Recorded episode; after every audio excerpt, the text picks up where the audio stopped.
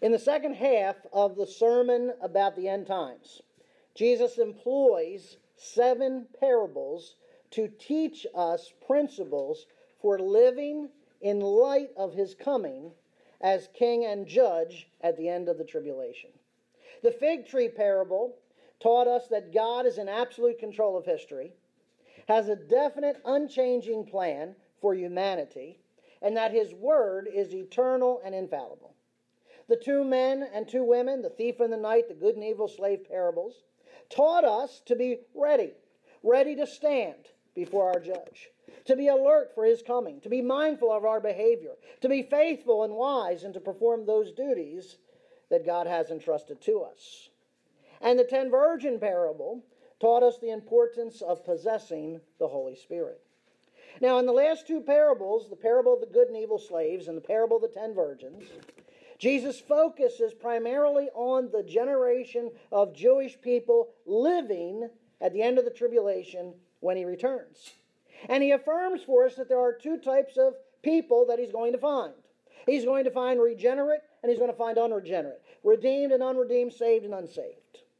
The regenerate Jews, like the good slave, will work to share God's word with others during the tribulation. And because they've done their work, Jesus says they'll be rewarded. They're like the prudent bridesmaids who had oil already for their lamps. You see, like those bridesmaids, these people, these Jews, will possess the Holy Spirit. And as such, God is going to welcome them into his kingdom, and they're going to be guests at the marriage supper of the Lamb.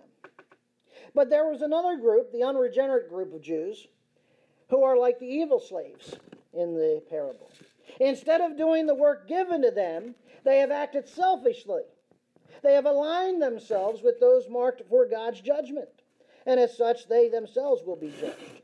They will not be rewarded when their master, Jesus the Messiah, returns.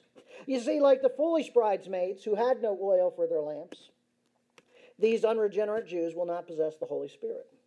And as such, they'll be locked out of God's kingdom, they'll be cast into hell, and ultimately the lake of fire. Now, Jesus continues focusing on that generation of Jewish people living at the end of the tribulation. And again, he focuses on the regenerate and unregenerated individuals in this next to final parable. Here in Matthew chapter 25, verses 14 to 30, Jesus presents the parable of the hidden talent. The parable of the hidden talents. Whereas the ten virgins parable focused on being ready while we're waiting, this parable focuses on being ready while we're working. You see, believers, whether we're waiting for the rapture or those believers live through the tribulation, either way, we need to be waiting for his return. But we also need to be working while waiting for his return. It's essential to understand that waiting for Jesus' coming is no excuse for us to be lazy. Paul had to deal with this very issue in 1st and 2nd Thessalonians. Some of the Thessalonian believers had thought they missed the tribul or they had missed the rapture. Others thought they that the return was coming. They were living in the tribulation. But either way, whatever their thought process was, they had this crazy idea well, since Jesus is coming and it could happen at any moment, I might as well just quit my job and just sit around and pontificate all day. There's an old saying they're so heavenly minded, they're no earthly good. They had no value to God because they were doing what God told them not to do. Yes, I'm coming. Yes, be prepared. But that doesn't mean you stop living. Just because Jesus is coming again doesn't mean you don't stop serving Him. It doesn't mean we can just sit back and just, well, He's coming, so so what? You know, whatever happens, happens, and I'll just sit here in the corner, or I'll travel to some and sit on some hill and pontificate all day.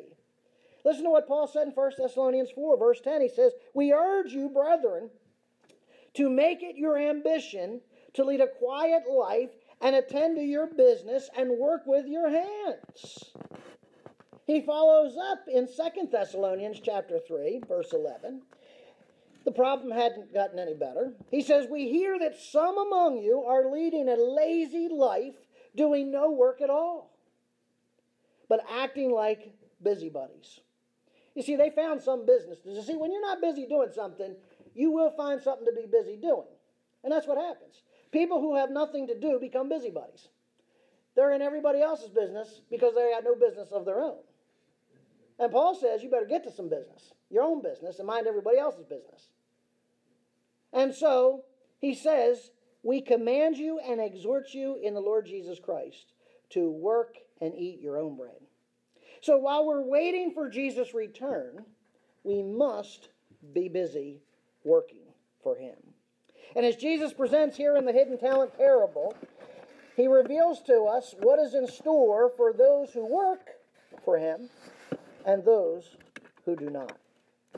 Now, the hidden, tar- the hidden talent parable begins with a charge in Matthew chapter 25 and verse 14 and 15.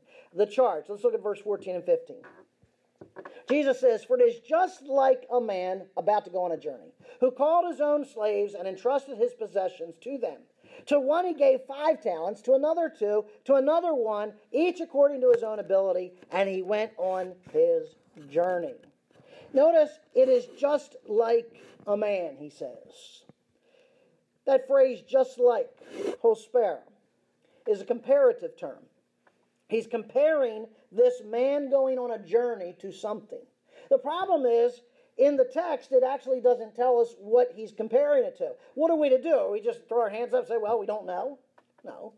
The answer lies in the previous parable. When we go back to the previous parable, Jesus compared the kingdom of heaven to ten bridesmaids. So he's still comparing things to the kingdom of heaven. Here he compares the kingdom of heaven is just like a man about to go on a journey. Now, we've talked about the kingdom of heaven before, but let's just recap. The kingdom of heaven is synonymous with the kingdom of God, one and the same thing. But we noted before that the kingdom of God, or the kingdom of heaven, is his eternal rule, but it exists in three different spheres. First of all, there's the universal sphere. Okay, the fact that God is the creator, therefore he is in control. He, he has the final say and authority on all things. But then there is a spiritual aspect of God's kingdom.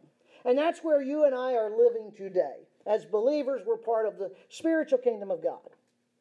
But there's also yet a future sphere, which will be a physical aspect to God's kingdom. And that will occur when Christ returns at the end of the tribulation to establish God's kingdom on earth. And then all those who are part of the spiritual kingdom will be welcomed into the physical kingdom. And so here he's comparing the kingdom of heaven, and we're dealing with, again, the physical aspect, the establishment of the physical kingdom. The establishment of the physical kingdom will be just like a man about to go on his journey. Now, before going on his journey, the man called his own slaves and entrusted his possessions to them. Here, this man is a man of means. Okay, he's got servants and he's got possessions. The word slaves, it's that classic word doulos, which is an interesting term because it refers to an individual who voluntarily or willingly gives up their rights to serve the will of another. Okay? So this is not somebody forced into slavery. This isn't somebody who, you know, was taken prisoner and forced to do something they didn't want to do. They, they you know, that's not what we're dealing with. We're talking about people who, as a profession, to pay their bills, do whatever, sold themselves to work typically for a period of seven years to pay off their debt, whatever it may have been. And once that period of time was over, they were free again. Uh, many times in the Roman culture, in which the type of this doulos slavery, this bondservant system we're dealing with, uh, was unique because often uh, while they were doing their indentured servitude, uh, they would go to school, they would be educated, uh, and often when their time of service was done, their former master would set them up with a business. He would give them funds so that they could go out and get a fresh start on a new footing. And so that's the type of system that we're talking about here. Even in under God's law, back in Exodus chapter 21, he deals with the issue of the bondservant being something that was voluntary. In fact, he says in Exodus 21, if a servant says, I love my master, I love my wife, I love my children, I don't want to go free. He can choose after the seven years to stay and continue working if he so chooses. But again, the point we need to draw from this is that number one, it's voluntary. Okay, it's a, they're entering into a voluntary service. Number two, once you become a doulos, a bondservant, you're swearing to absolute obedience and unwavering loyalty. Okay? So, recall back in the previous parable, the parable of the good and evil slaves. Who were the slaves in that parable? Who were the bondservants? Well, we know from Isaiah 41, verse 8 and 9, Yahweh says, You, Israel, my servant, whom I've taken from the ends of the earth, you are my servant. I have chosen you, not rejected you. So we know in the parable here, when Jesus is talking about the slave or the bondservant, he's talking primarily, first and foremost, to the Jewish people particularly the Jewish people living at the end of the tribulation when Christ returns to establish the kingdom. He, this man entrusts his possessions to his slaves. Now, the word possessions here, huparko, can be defined as goods, property, or money. Now, in the context, he's using the term in sense of money. He entrusted, he paradidomai them something. He placed something into their care. And what was that? Talents. Here, the word talents is money. Now, he gives these three servants money, which implies their position in the household. These were not just common bondservants, these three gentlemen were stewards. They were running the household, they were running the master's businesses. Okay? They had the authority to maintain a treasury so that they could care for the master's households and businesses, just like today we would have a power of attorney. That's the authority they had. And so, by entrusting the, the money to these servants, the master expected them to use his assets to benefit his business and make a profit. So, he calls these three particular slaves. To one, he gave five talents, and to another, two, and to another, one. Now, again, the word talents here which is the word talenton, refers to a monetary measurement. A monetary measurement. One talent would equal 6,000 drachma. 6,000 drachma. So 6,000 drachma would be about $1,000 today. Okay? So, three servants, three different amounts. Five talents, $5,000, which would, by the way, he could pay for a hundred days, he could pay day laborers for a year. A hundred day laborers for a year would be paid with that money. To the second, he entrusted $2,000, $2,000. To the third, he entrusted one talent or $1,000. Now, notice there's various talents given, which illustrates a great point for us to learn. And that is that God gives to his servants a wide range of responsibilities. We don't all, we're not all given the same amount of responsibility. Some have more, some have less, but we all have responsibility. And besides illustrating differing degrees of responsibility, we also see here a degree of spiritual maturity. On the one side of the scale, you have the servant given five talents, which would represent those who have spent significant time in the study of, the, of God's Word. While on the other side of the scale, you have those whose knowledge of Scripture is rudimentary. They're just starting out, they're just beginning. Now, each was given according to his own ability. Okay? The man knew the strengths and weaknesses of each of his servants. He gave them no more or no less than what they could handle. And regardless of the amount they were given, each servant was responsible to do everything he could do with what he had been given. Now, there's an excellent example in the scriptures of these three servants and that is the 12 disciples, or later the 12 apostles. You'll recall the 12 were divided into three groups of four. The first group, Peter, Andrew, James, and John, they were in the innermost circle. They were closest to Jesus. They had the greatest stewardship, the greatest responsibility. They, they represent the slave with the five talents. The next group, Philip, Bartholomew, Matthew, Thomas, they represent the servant with the two talents. And the final group which was James, the son of Alphaeus, Simon the Zealot, Judas, the son of James, and Judas Iscariot, represent the servant with the one talent. They're not as close to Jesus as the first group, but they still have some degree of responsibility. God has also given to his people, the Jews, as his servants, a stewardship and responsibility. He has given them his light, and he has made them responsible to share the light of the gospel with the nations.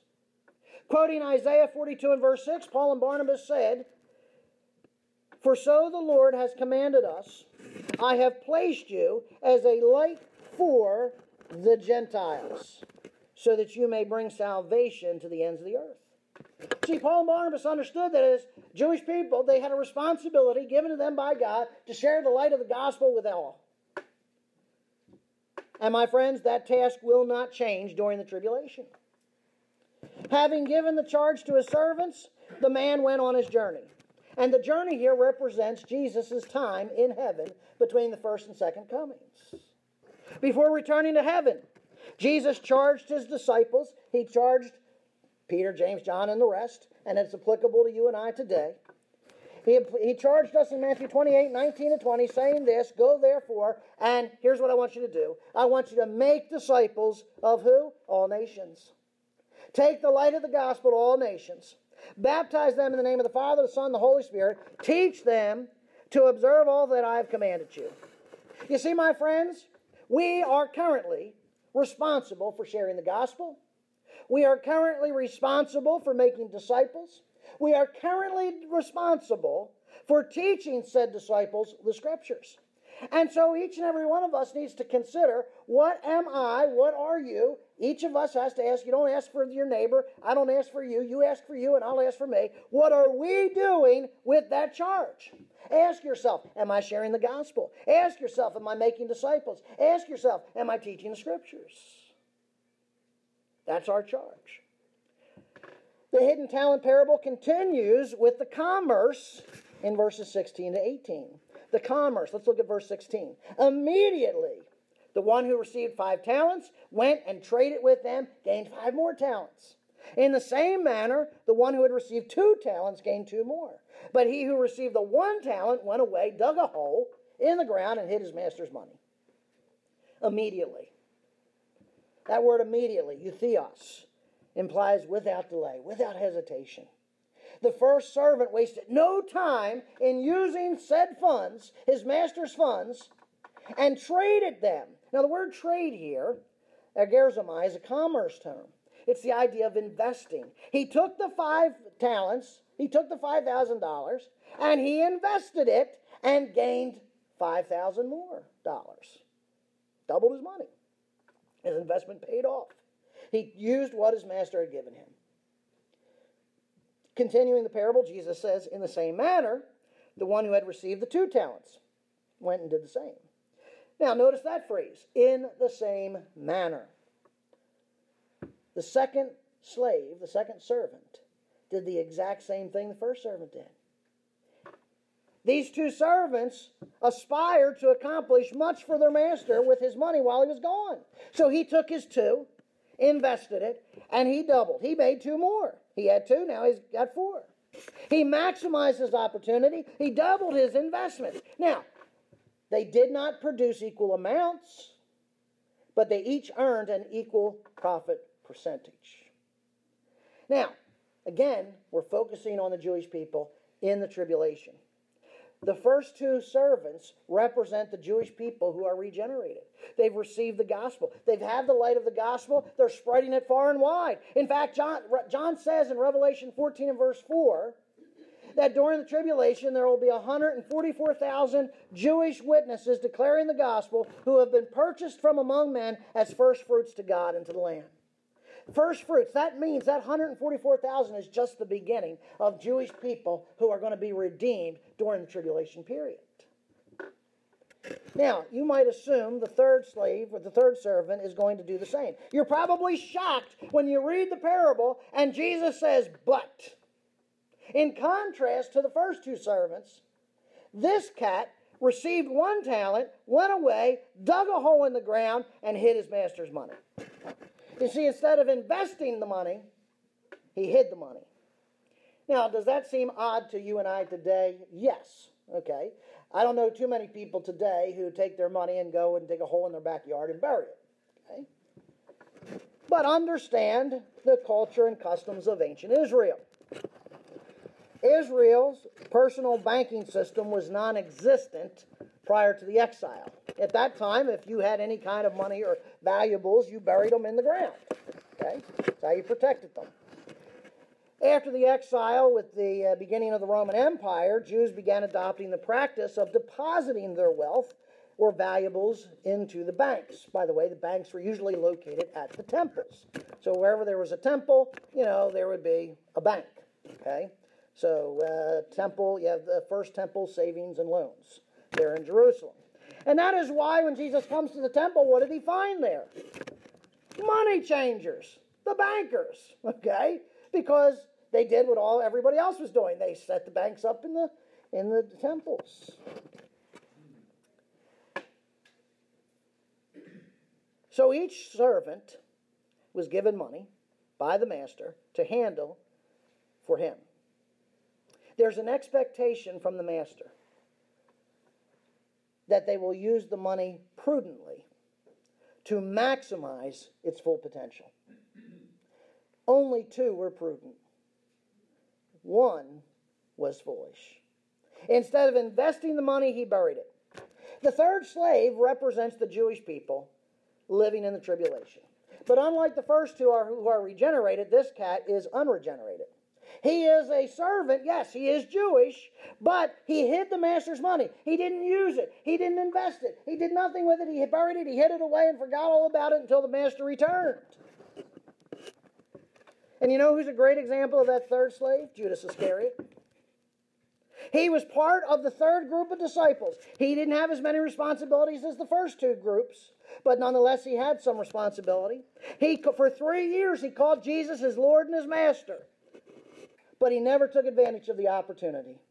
Instead, like the third servant here, he took what Jesus gave him, he squandered it away by not using it.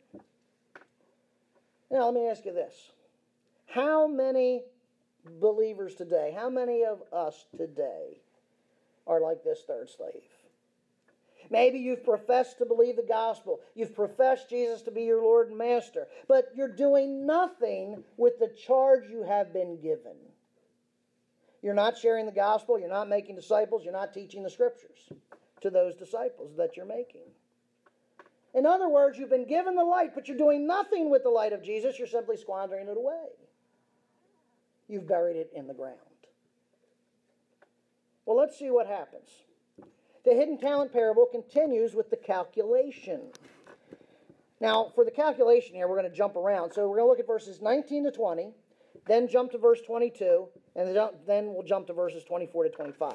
So let's pick up with the calculation, verse 19. Now, after a long time, the master of those slaves came and settled accounts with them. The one who received five talents came and brought five more talents, saying, Master, you entrusted five talents to me. See, I have gained five more talents. Also, let's jump down to verse 22. Also, the one who had received the two talents came and said, Master, you entrusted two talents to me. See, I've gained two more talents. Jump to verse 24. The one who had received the one talent came and said, Master, I know you to be a hard man, reaping what you did not sow, gathering where you scattered no seed. And I was afraid, and I went away and hid your talent in the ground. See that you have what is yours. So, after a long time, that's reminiscent of similar phrases we've seen in these parables. Remember, in the good and evil slaves parable, Matthew 24 48 says that they said in their heart, My master's not coming for a long time. In the ten with the ten bridesmaids in Matthew 25 5, it tells us that the groom was delaying. And so in each of the parables here, this underscores a time lapse between Jesus' first and second coming. But when the master comes, he comes to settle accounts with them. The word settled here, senato, is a financial term meaning to reconcile an account or to calculate profit and loss. He came to calculate their profit and loss. What did you do with my money? Did you lose money? Did you make me money? And like the master, when Jesus returns, he's going to reconcile all of his servants' accounts. He's going to calculate our profits and our losses. So he begins with the first two servants. The first servant says, Hey, you gave me five, I made five more. The second slave says, Master, you entrusted two to me, I made two more. They did exactly what the master expected. Their attitude of doing exactly what he commanded them is the same attitude Jesus expects of all his servants. In Luke chapter 17, verse 9 and 10, Jesus says, The servant did the things which were commanded. So you too when you do all that thing, those things which are commanded you, saying, Hey, we're unworthy servants, we have done only that which we ought to have done. Friends, as servants of Jesus Christ, we are required to do all that He commanded us. Nothing more, nothing less. Next, he comes to the third servant's account. And the third servant reports, Master, I was afraid, so I went away and hid your talent. I hid the money in the ground. See, you have what is yours. Hey, I kept it safe. Now, you might consider that to be a good thing. Oh, he's very altruistic. My friends, you need to look beneath the surface here. What is his reasoning? He goes on and says, I was afraid. Phobeo. I had anxiety. I was fearful of your wrath. That's a little odd, isn't it? First two were. I was I knew you to be a hard man. You're a severe man. You're harsh. Okay? And you reap where you didn't sow, you gather where you haven't scattered seed. In other words, you're not only harsh, but you're demanding, master. You expect returns where you made no investments. Listen, this cat did not know his master at all. Instead, he despised the master, and as such, acted out of selfish fear. And friends, when Jesus returns, he is going to find many who never responded to the gospel and rendered no faithful, obedient service to him.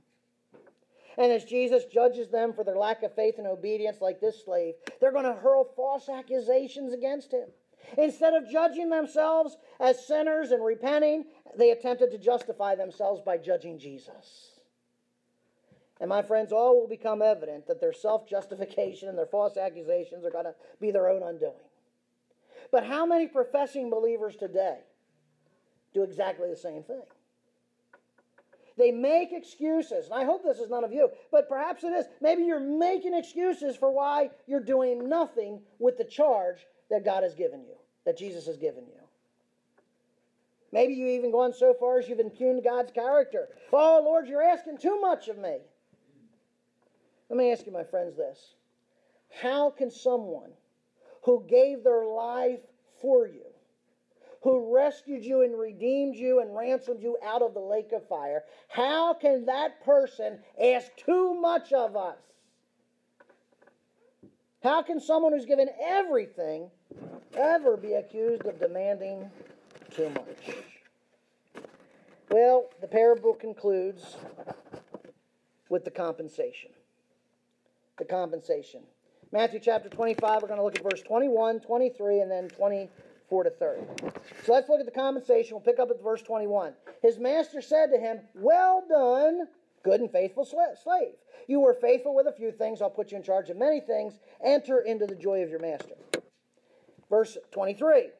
Now he's talking to the second servant. The master said to him, Well done, good and faithful slave. You were faithful with few things. I'll put you in charge of many things. Enter into the joy of your master. Now get to verse 24. But his master answered and said to him, This is the third slave, You wicked, lazy slave, you knew that I reap where I did not sow, and gather where I scattered no seed. Then you ought to have put my money in the bank. And on my arrival, I would have received my money back with interest. Therefore, take away the talent from him and give it to the one who has ten talents. For to everyone who has, more shall be given, and he who will have an abundance. But from the one who does not have, even what he does have shall be taken away. Throw out the worthless slave into the outer darkness. In that place there will be weeping and gnashing of teeth. Oh, to be the first two servants. Well done. You used my money properly and satisfactorily. Though the amounts of money each made were different, they were not judged by the amount. Rather, they were judged for how they used it. They used the master's money in the best interest of their master. And besides applauding them, he calls them good and faithful. Good, agathos, you're valuable, you're profitable.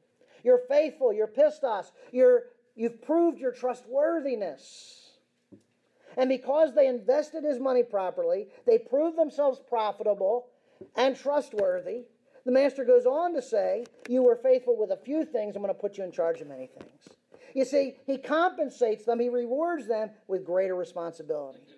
And when Jesus returns, he's going to judge the righteous based on their faithfulness and obedience to him.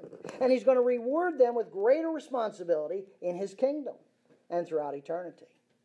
Then he says to the two, Enter into the joy of your master. Now, joy here, kara, is pleasure, delight, happiness. And he is inviting his servants here to participate in his happiness. What is Jesus' happiness? It's entrance into his kingdom. So it's an invitation come participate in my happiness, come participate in my kingdom. But then he comes to the third slave, you wicked, lazy slave. Paneros, wicked, you're worthless. You're lazy, you're akneros, you have no ambition. You didn't take any risk. You didn't invest my money. You proved yourself worthless. And then he says, turns his own words against him. You knew that I reap where I did not sow and gather where I scattered no seed. In essence, listen, you think I'm so harsh, you think I'm so demanding, then why didn't you do something with what I gave you? If I can demand a return on something that I that does not belong to me, then don't you think I would demand a return from you? He goes on and says, You should have put my money in the bank, and on my arrival, I would have received my money back with interest. Now, in the Roman Empire, first century AD, the banking system operated much like today savings, loans, and so forth. At the time of this parable, the loan rate was 12%. So if you took a loan, the rate of interest was 12% back. But interest on earned deposits, if you deposited the money, the interest earned was about 6%. So he's saying, listen, at the very least, if you didn't even want to invest it, fine, but at least put it in the bank where it could have made 6% interest. He says, I'd have been happy with a slight return than no return. Because he did nothing with the master's money, the master says, Take away the one talent from him, give it to the one who has ten. So his money's taken and given to the first servant. And listen, before we think, well, wait a minute, this isn't fair. How, how could Jesus do that? Here's the principle Everyone who has, more shall be given. To, so they'll have an abundance. But from the one who does not have, even what he does have will be taken away. In other words, if you are faithful, you're going to be given more responsibility. You've taken what was put in your care, you've proved yourself trustworthy, you're going to be compensated. But at the same time, if you're unfaithful with your stewardship, the only thing you're going to be compensated with is loss and judgment. And then he says, throw out the worthless slave into outer darkness. Now, the word worthless here, a little different. This is a krios, meaning he's just totally unprofitable. Take this unprofitable slave out of my presence. Cast him in outer darkness. This is a metaphor for the lake of fire. Now, we established in previous studies, Jesus returns at the end of tribulation. 30 days later is when he's judging the Jewish people. By the way, somebody asked me, well, when does he judge the Gentiles? 15 days later. If you go back to that passage in Daniel 12, where we have the establishment of the 1290 days, then you come to a 1300 and something, which is basically 45 days. So 30 days after Jesus' return, he judges the Jewish people. 45 days after his return, or 15 days after he judges them, he's going to judge the Gentiles. Man, that's grace, isn't it? All right. Hey, listen, he gave the Jewish people 30 days to get their stuff together, but he gives the Gentiles an additional 15 days. It amazes me that there's going to still be people at the end of 30 days and 45 days who still won't have their stuff together. But nonetheless, that's people. Jesus has given them the gospel.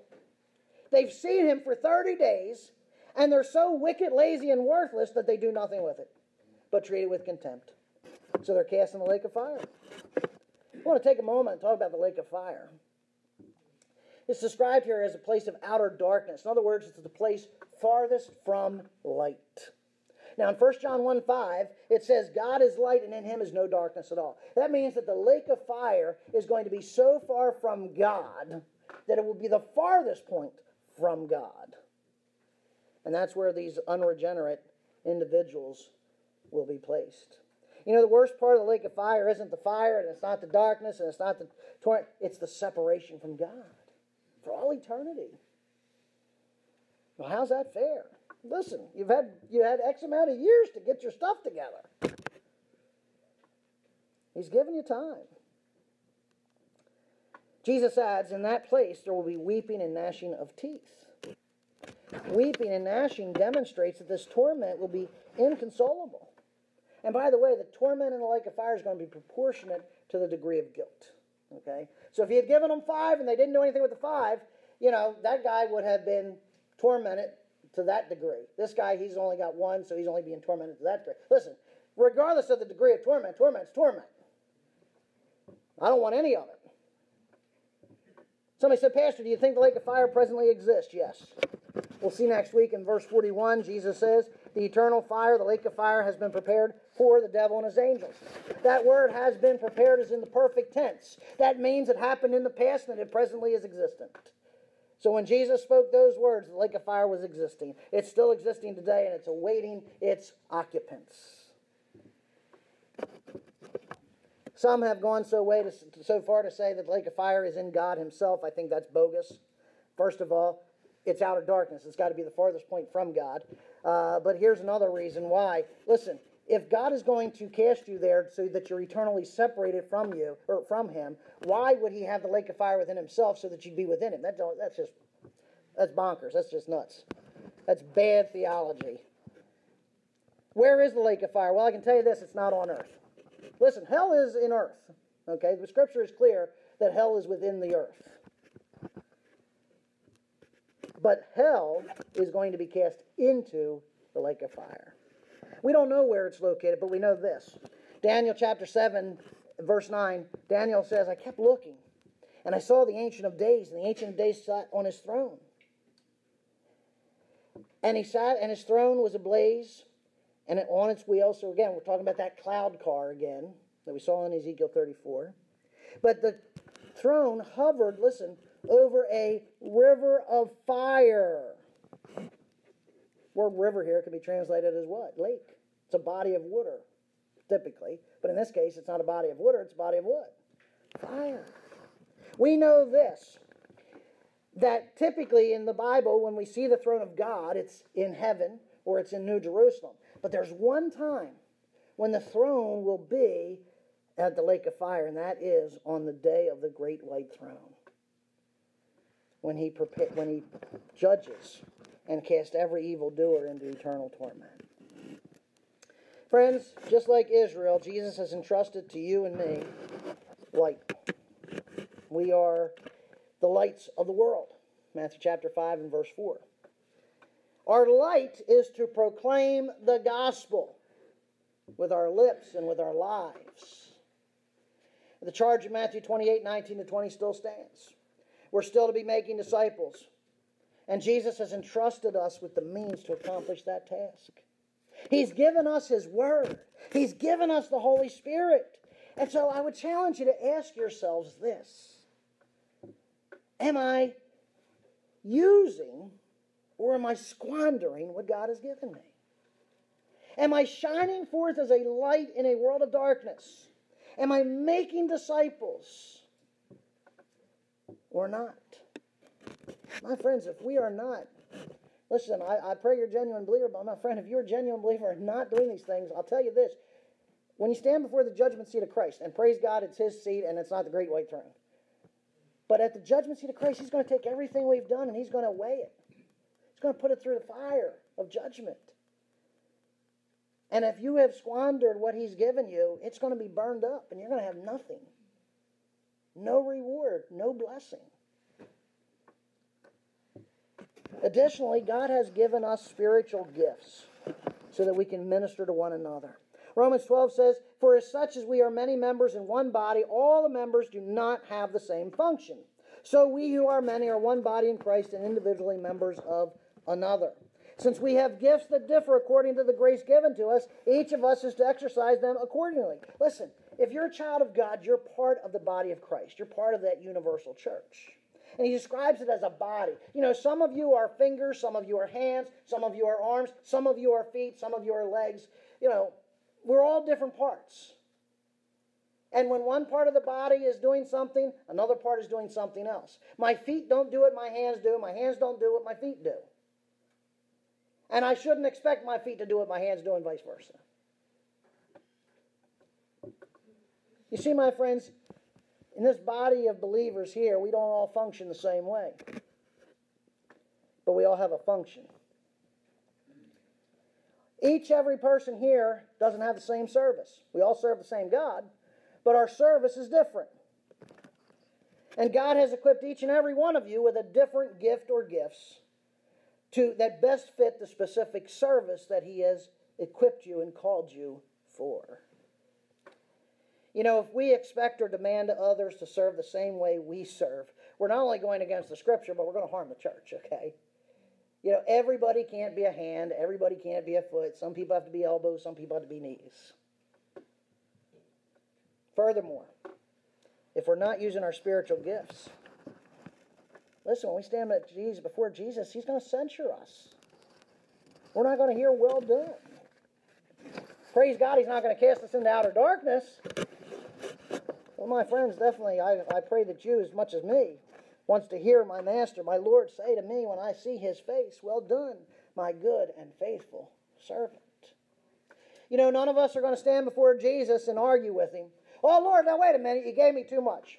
Well, Lord, you didn't give me enough. No, it's not going to wash. Because he's given us, our King has given us, each of us, exactly what we can handle. He doesn't give you any more, he doesn't give you any less. He's given you the Holy Spirit who provides us with His strength and His wisdom and His power so that we can obey the charge to share the gospel, make disciples, and teach them the scriptures. So, friends, let's examine ourselves. And let's make sure that we get our business right today. Someday we're going to give an account. And I pray that when each and every one of us stands to give an account, when, the, when our profit and loss is put on the ta- table, will hear, Well done, good and faithful servant. Father God, we come before you, Lord, giving you thanks and praise for the word that you have given us. Lord, we're never going to be able to stand before you and say, Well, we didn't know, because you've revealed it in your word. You've told us what you expect, you've given us a charge. And Father, there's going to come a day of compensation. I pray, Lord, while it is still day, while we still have opportunity, that we will take up the charge you've given us to go and share the gospel, make disciples, and teach them. We're not all equipped with the same gifts. We're not all equipped the same way, Lord, but you've equipped all of us nonetheless to do our service. And so I pray, Father God, that as your Spirit dwells within us, He'll motivate us and move us to that end. Father, forgive us, Lord. Forgive us when we don't share the gospel. Forgive us when we're not being what we should be. Forgive us, Lord, for not making disciples. Forgive us for not taking them under our wings and teaching them. And Father, move us again to take up the charge and to invest what you have given us. Whether you've given us five or two or one. Lord, find us profitable. Find us, Lord, using what you have given us in a satisfactory way so that you can be glorified and praised. Father, I pray that we will go forth and that as we go forth, Father, we will go forth busy. Not busy buddies, but busy bees working for the kingdom. And your servants, as your servants, we pray and ask these things according to the name of our Savior. Amen.